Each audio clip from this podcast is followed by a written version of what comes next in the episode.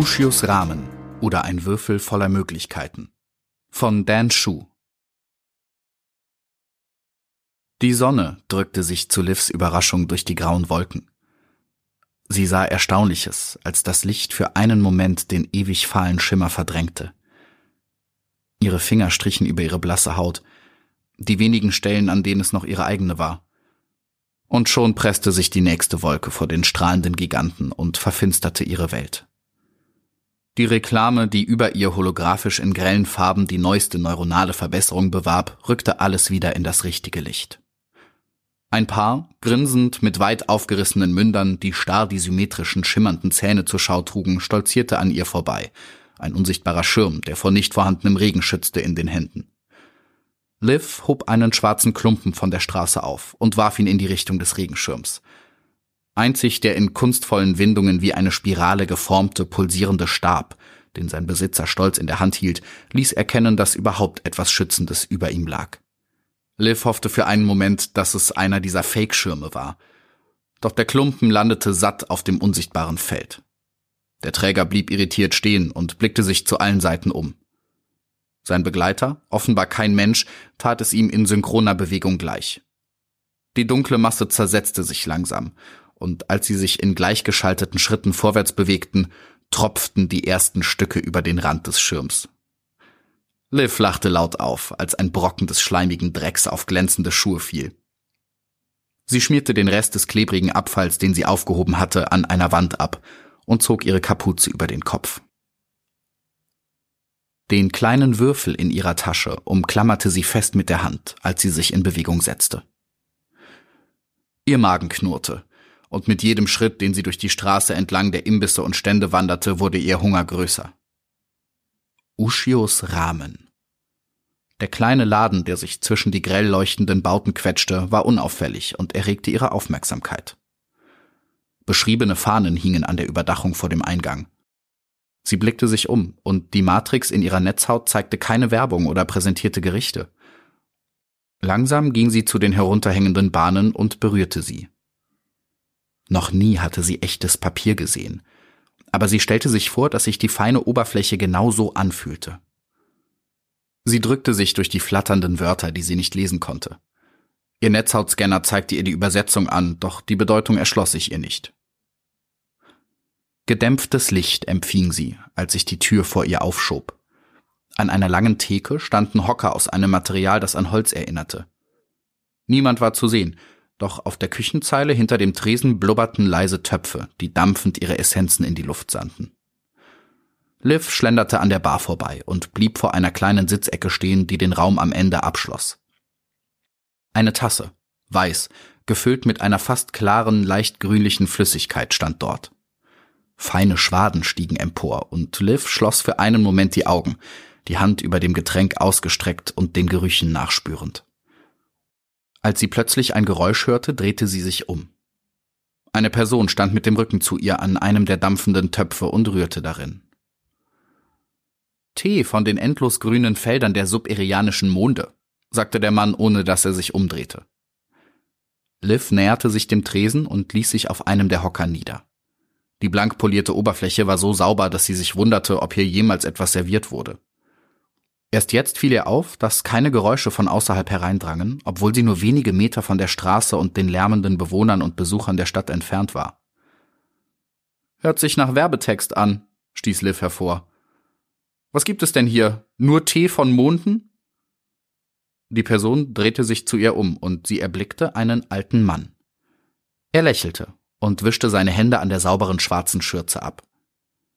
Langsam schritt er an den Tresen und betrachtete Liv eingehend. Rahmen, sagte er schließlich und blickte sie weiter an. Das ist so eine Suppe, richtig? Liv schaute über die Schulter des Alten und suchte an den Wänden nach Plakaten oder Schildern, auf denen die angebotenen Speisen präsentiert wurden, entdeckte aber nichts. Was bekomme ich dafür? fragte sie und legte den kleinen Würfel auf den Tresen. Der alte Mann schaute aufmerksam auf die Box und dann zu Liv. Er lächelte. Ohne ein Wort zu sagen, drehte er sich um und steuerte auf die Küchenzeile zu. Während der Alte an den Töpfen hantierte und mit Kellen in den Behältnissen rührte, betrachtete sie ihn genauer. An seinem Körper waren keine Veränderungen zu sehen. Seine Haut war an vielen Stellen faltig und seine Bewegungen, obwohl präzise, eher behäbig. Es dauerte nicht lange, da stellte der Mann eine weiße Schüssel vor Liv ab. Vorsichtig platzierte er Stäbchen auf einem feinen Stofftuch, das er neben die Schale gelegt hatte. Liv zog den Geruch ein und entspannte sich im gleichen Augenblick. Die Aromen, die ihr in die Nase stiegen, führten sie zurück zu dem Moment, als ihre Mutter ein Stück echtes Brot mit nach Hause brachte. Für jeden eine Portion, die nicht einmal eine Maus satt gemacht hätte. Doch der Geschmack war einzigartig. In der Brühe schwammen Nudeln und Gemüse. Nichts erinnerte an den synthetischen Fraß, den sie aus dem Automaten an jeder Ecke bekam. Ist das Fleisch? wollte Liv wissen und hielt mit den Stäbchen ein Stück aus der Schale hoch. Der Mann hob die Hand und zeigte in einer einladenden Geste lächelnd auf das Gericht. Sie griff sich die Schüssel und nahm vorsichtig einen winzigen Schluck der Brühe. Sie sah klar aus, aber das Aroma, das sich in ihrem Mund entfaltete, enthielt unzählige Geschmäcker. Wärme breitete sich langsam in ihr aus, nachdem sie ein weiteres Mal kostete. Mit den Stäbchen langte sie nach den Nudeln. Dunkel erinnerte sie sich an den fahlen synthetischen Brei, den sie am Morgen gegessen hatte. Doch die Erinnerung wurde mit einem Biss in das Gemüse verdrängt. Der Mann hatte die Arme auf seinem Bauch übereinander gelegt und betrachtete Liv, wie sie genussvoll die Schüssel leerte. Als sie den letzten Schluck der Suppe zu sich genommen hatte, ließ Liv geräuschvoll Luft aus ihrem Mund entweichen. Puh, Rahmen. Das ist echt der Hammer, Ushio, bestätigte Liv, auch wenn es synthetisch ist. Der Mann lächelte und senkte leicht den Kopf, den Blick auf den Würfel gerichtet. Oh, natürlich, begriff Liv und schob ihn über den Tresen. Seine Finger umschlossen vorsichtig das Objekt. Für einen kurzen Moment glaubte Liv, dass der Würfel bei seiner Berührung leuchtete. Sie schüttelte den Kopf und versicherte sich blinzelnd, dass die Box matt und schwarz war, wie sie ihn gefunden hatte. Er betrachtete es ausgiebig von allen Seiten und wandte sich wieder in Livs Richtung.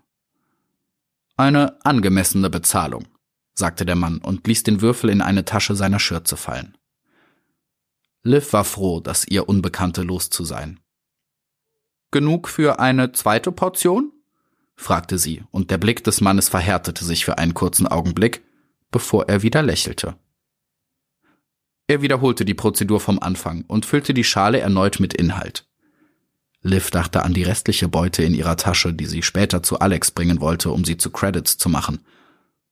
Dampfend stellte der Mann die zweite Portion vor ihr ab. Bring mir mehr von diesen Boxen und ich spendiere dir weitere Mahlzeiten, offenbarte er ihr, während sie sich die Stäbchen griff. Die Wärme breitete sich wieder in ihr aus, und sie löffelte alles leer, bevor sie ihm antwortete. In Ordnung, sagte sie und streckte die Hand aus. Sie erhielt eine leichte Verbeugung als Antwort und entschied, dass es ihr als Bestätigung ausreichte. Die Stadt begrüßte sie so dunkel wie lange nicht, als sie sich wieder ins Freie begab. Die Dämmerung hatte vermutlich eingesetzt, der Himmel war pechschwarz, der Geruch nach Metall und Verdorbenem waberte durch die Straßen, und Liv fühlte sich, als wäre sie aus einer anderen Welt gekommen. Sie zog ihre Kapuze über den Kopf und schaltete die Matrix aus. Die Miete war bezahlt und ihr Magen gefüllt. Ihre Hände glitten in ihre Tasche. Sie zog einen weiteren kleinen Würfel heraus und betrachtete ihn grinsend. Dusk City der graue Dunst, der sich über die Stadt wie ein schweres nasses Tuch gelegt hatte, variierte seine Helligkeit lediglich in Grautönen. Selten drang Licht zu den Bewohnern durch, die sich in den finsteren Ecken und Winkeln der Metropole vor den endlos verzweigten Netzwerken der Konzerne versteckten. Ein Ort, der wie gemacht war für Liv. Die nächsten Tage spionierte sie ihr neues Ziel aus. Es waren meist die pervers Reichen, die ihr Geld in Dekorationen in und um ihren Körper investierten. Bei der Sicherheit ihrer eigenen Netze steckten viele von ihnen nur das Nötigste in ihre Systeme. Eine neue Mode hatte bei den Oberen Einzug gehalten. Wer etwas auf sich hielt, nutzte einen physischen Türcode, der über ein kunstvoll ausgearbeitetes Interface neben den Eingangstüren eingegeben werden musste. Die antiquierte Art, sich zu schützen, verschaffte Liv eine neue Möglichkeit, schnell in die Netzwerke der Besitzer und ihre pompösen Bauten einzudringen. Einige Verrückte hielten sich geklonte Hunde, die aus dem genetischen Material von uralten Generationen vor ihnen stammten. Angeblich waren diese Tiere, die sie mit allerlei Erwartungen versahen, robuster und gefährlicher. Jedes Stahlgebiss und die messerscharfen Klauen wurden ungefährlich, wenn sie eine fettgetränkte synthetische Wurst serviert bekamen. Aufwendig, aber Liv war bisher nie erwischt worden. Die diversen Modulationen und Hack-Upgrades, um sich in die Netzwerke der Häuser einzuklinken, waren perfekt auf ihren Organismus eingestimmt. Jeder Credit, den sie erhielt, machte ihren Körper leistungsfähiger. Und bald würde sie alles für sich behalten und nur minimale Änderungen vornehmen. Während sie komplexe Netzwerkangriffe verarbeitete, dachte sie an den Besuch bei Ushio. Sie verspürte mittlerweile wieder den Drang, den Geschmack der Suppe zu kosten. Grinsend spazierte Liv durch die Gassen. Die Entgegenkommenden starrten sie skeptisch an, als sie ihre Kapuze vom Kopf zog und den Regen auf ihre Haut tropfen ließ. Ihr letzter Raubzug verlief wieder perfekt. Neben Antiquitäten hatte sie erneut einen kleinen Würfel erbeutet und freute sich schon auf eine ordentliche Portion Rahmen. Um eine Ecke biegend sah sie plötzlich ein bekanntes Gesicht. Trotz des gesenkten Blicks erkannte sie ihn sofort. Der unverwechselbare Gang aufgrund eines zu kurz implantierten Beines war eindeutig. Jack, sagte sie und tippte dem Mann auf die Schulter. Mit weit aufgerissenen Augen blickte der Angesprochene sie an. Sein Blick entspannte sich, als er sein Gegenüber erkannte. Liv, begrüßte er sie emotionslos. Scheiße, was willst du? Warst auch schon mal besser drauf, entgegnete sie lächelnd. Die gute Laune konnte er ihr nicht nehmen. Wärst du auch, wenn du mal wieder einen Teil von deinem Körper versetzen müsstest, um durchzukommen, wie wär's zur Aufmunterung mit einem Happen? schlug sie vor und zeigte auf den Rahmenladen. Ich lade dich ein. Jack starrte sie mit zusammengekniffenen Augen an. Das kannst du dir niemals leisten, sehr witzig, entgegnete er. Kann ich, erwiderte Liv grinsend und zog den Würfel aus ihrer Tasche. Jack erstarrte. Ungläubig blickte er die Mattebox in Livs Hand an. Wie kommst du an einen KI-Kern? KI-Kern? Verdammt, Liv, damit will ich nichts zu tun haben, sagte Jack und drückte sich an ihr vorbei, blieb aber noch einmal stehen. Lass es dir schmecken. Echtes Fleisch und Gemüse, davon träumen andere ihr Leben lang. Ich verzieh mich, beendete Jack die Unterhaltung und humpelte weiter. Idiot! rief sie ihm hinterher, doch er war bereits in einer Seitengasse verschwunden.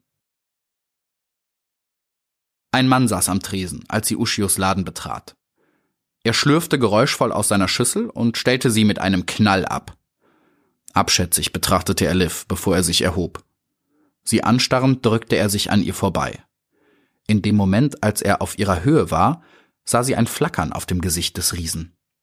Für einen winzigen Augenblick schien hinter dem fast durchsichtigen Profil des Hühnen ein ausgemergelter und schmächtiger Mann durch. Optische Verbesserung, praktisch, wenn man nicht erkannt werden möchte begrüßte sie Ushio, der ihren verwunderten Blick registriert hatte. Einige Präparate sind günstig und bewirken vermutlich genau das Gegenteil. Liv hatte davon gehört, aber bisher kein Exemplar gesehen. Hast du etwas für mich? fragte der alte Mann, bevor Liv sich auf einen der Hocker setzte. Sie dachte an die Worte von Jack und ließ die Gerüche der brodelnden Töpfe in ihre Nase steigen. Niemals hatte sie bisher echtes Fleisch oder Gemüse gegessen, Barbarisch hatte ihre Mutter den Verzehr genannt. Liv ahnte aber, dass sie nur neidisch auf diejenigen war, die es sich leisten konnten. Ihre Hand glitt in ihre Tasche und sie ließ ihre Finger über den KI-Kern gleiten. Ushio blickte sie abwartend an. Mal angenommen, ich hätte was in meiner Tasche. Was würde ich denn heute dafür bekommen? lotete Liv die Möglichkeiten aus. Ushio betrachtete sie unbewegt und lächelte dann. Wie wäre es mit freier Kost bis Ende der Woche? bot er ihr an. Mach zwei Wochen draus und wir haben einen Deal, entgegnete sie und wartete gespannt auf die Reaktion ihres Gegenübers.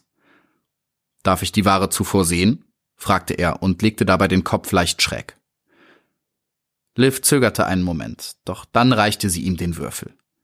Er betrachtete die kleine Box einen kurzen Augenblick und nickte. Drei Wochen, bestätigte er mit einer angedeuteten Verbeugung. Erneut ließ er den Würfel in seine Tasche gleiten und widmete sich den Töpfen hinter sich. Als die Schüssel vor ihr aufgetragen wurde, konnte Liv es nicht erwarten. Mit beiden Händen umschloss sie die Keramik und führte sie zu ihrem Mund.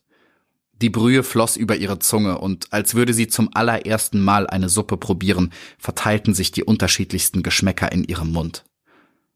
Nachdem sie die zweite Schüssel vertilgt hatte, schob Ushio ihr einen Zettel über den Tresen zu. Ist das echtes Papier? fragte sie und nahm das kleine Stück in die Hand. Ushio antwortete nicht, und erst als sie den Zettel betrachtete, sprach er. Ein Würfel, den ich gerne in meinem Besitz haben würde, befindet sich dort, sagte er. Liv klappte den einmal gefalteten Zettel aus und las eine Adresse. Der Ort erinnerte sie an unermesslichen Reichtum und Dekadenz. Das ein oder andere Mal war sie in der Nähe tätig gewesen, häufig fette Beute. Und was gibt es dafür? fragte Liv und ließ den Zettel in ihre Tasche wandern. Er hatte längst ihr Interesse geweckt. Sie liebte Herausforderungen. Sei mein Gast für den Rest des Jahres, offerierte Ushio ihr. Bei einem meiner Kunden war es an einer Halskette befestigt, lag auf einem kleinen Schrank neben dem Bett ich will gar nicht wissen, von welchem Hals du das Ding abgepflückt hast. Das ist mir definitiv zu heiß. Wo verkaufst du die? Wäre wohl nicht so schlau, wenn ich dir das sage. Ich hoffe, du hast dich dafür wenigstens ordentlich entlohnen lassen. Liv schwieg und dachte an den Geschmack des Rahmen. Die sind bestimmt Millionen wert, ergänzte Alex. Liv blickte ihn ungläubig an. Credits? Nein, antike Baumwollunterhosen. Er verzog keine Miene. Liv begann laut zu lachen. Was denn sonst? So ein Teil und du brauchst nichts mehr bei mir zu verkaufen. Du kannst aus diesem Drecksloch abhauen. Warum sollte jemand eine künstliche Intelligenz besitzen und sie dann dorthin packen, wo man sie nicht findet? Wahrscheinlich, weil die höchst illegale Aktionen ausführen, wenn man sie von der Leine lässt. Diese Teile haben Sicherheitsmechanismen, die normalerweise ganze Länder schützen. Die Dinger werden eingesetzt, um Währungen völlig ins Bodenlose oder in unbekannte Höhen zu treiben.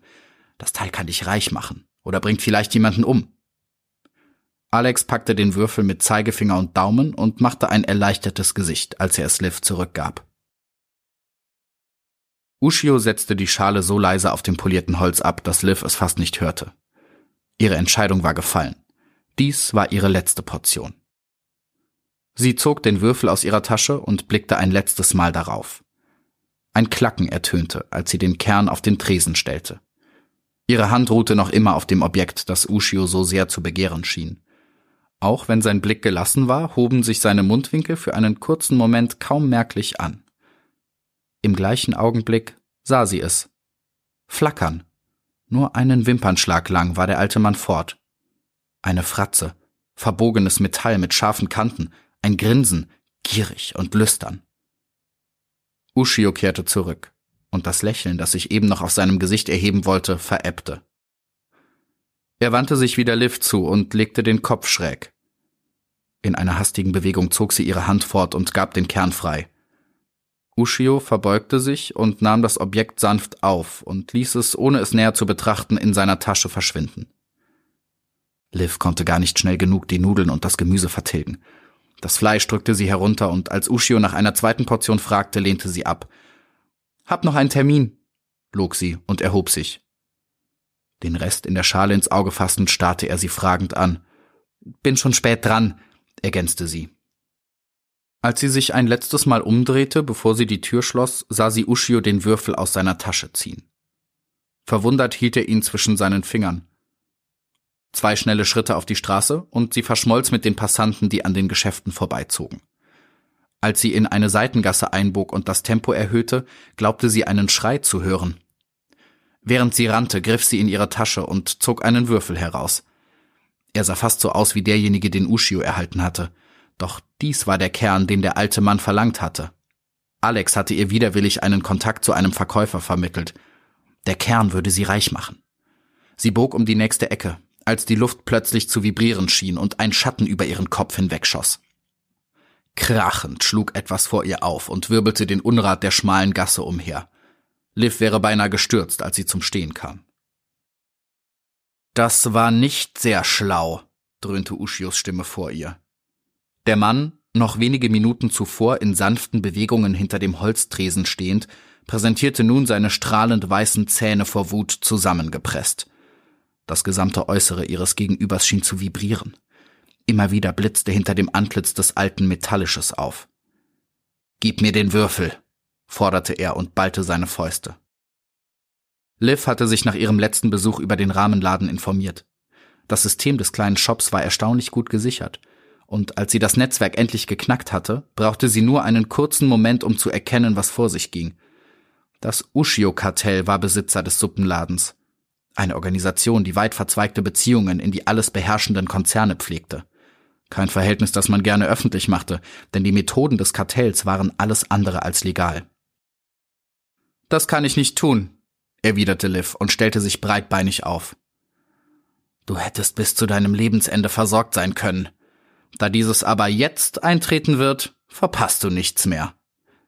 Liv grinste, und Ushio zog verwundert die Augenbrauen in die Höhe.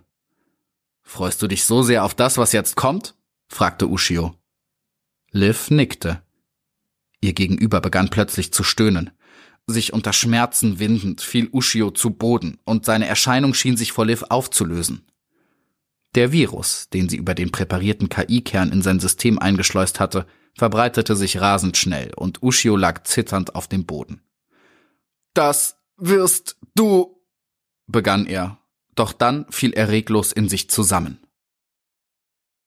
Liv dachte für einen kurzen Moment daran, seine wahre Gestalt vollständig zu enthüllen, doch einen Augenblick später rannte sie durch die Gassen von Dusk City.